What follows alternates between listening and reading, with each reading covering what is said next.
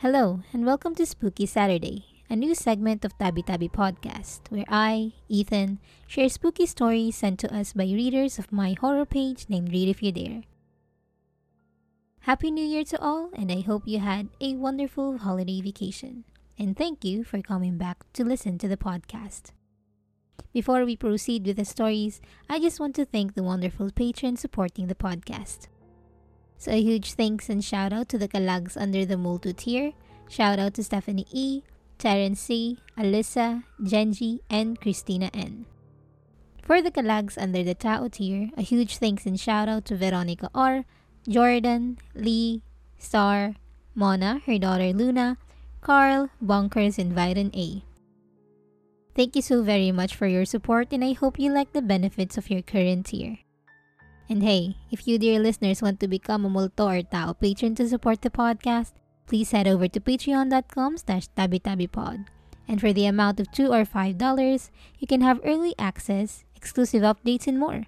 So join us and check the tier that fits your interest. Or you can give us a tip at coffee at ko-fi.com slash tabitabipod. With that said, settle in my dear listeners and let's begin.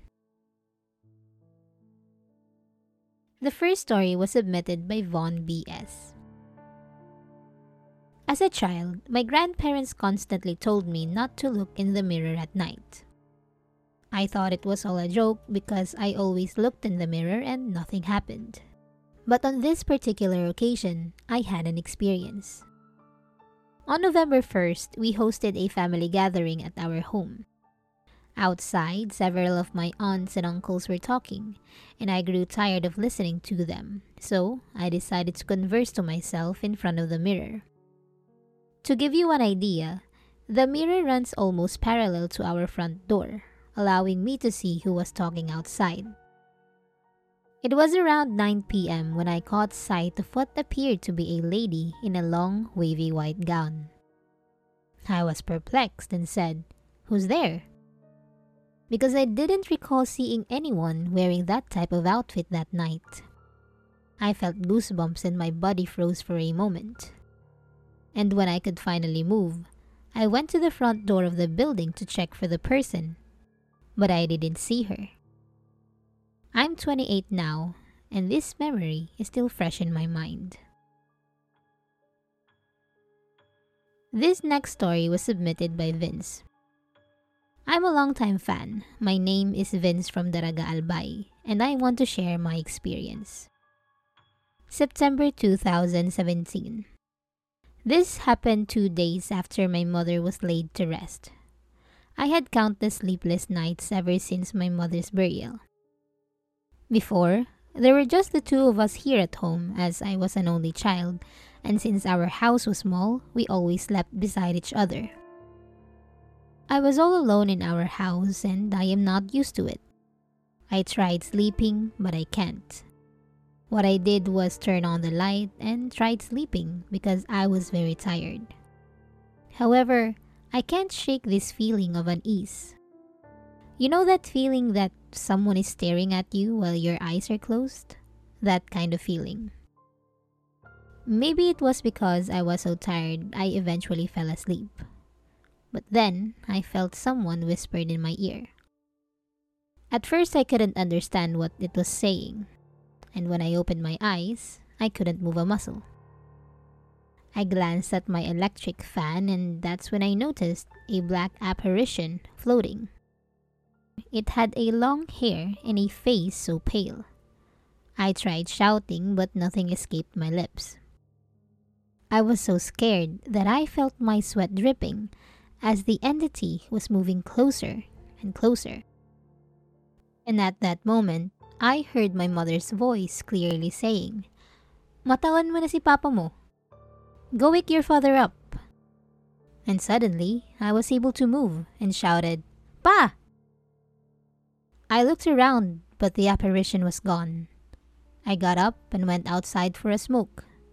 And I cried because I was sure it was my mother. And until now, Ethan, I still live here all alone. And ever since, I can't sleep well at night anymore. And this last story was submitted by Maridel. I just returned home last month since I was staying with my boyfriend's parents because I was reviewing for the board exams. We still can't stay in the same house because we're not married yet. We already knew that we have an unseen house guest who makes its presence known. Me and my siblings are used to it, so we chose to just ignore it. At 3 a.m. on November 30, I went downstairs to brush my teeth. I usually sleep around this time because I was reviewing. Even before I left, I already have this strange feeling. I had this nagging feeling that someone is outside where we usually do our laundry, but I know that no one is there since I'm the only one awake at that time. Now, while I was brushing my teeth, I glanced at my neighbor's house, and that's when I saw it. I'm not sure if it was even human. It was black and smiling at me with glaring eyes. I had goosebumps and screamed, and I ran back inside our house. The next day, I told my sister what happened, and she said that she also saw this entity, so I can't say it was just made up by my tired mind. And after that incident, I always brush my teeth after eating dinner, so I won't encounter that entity again.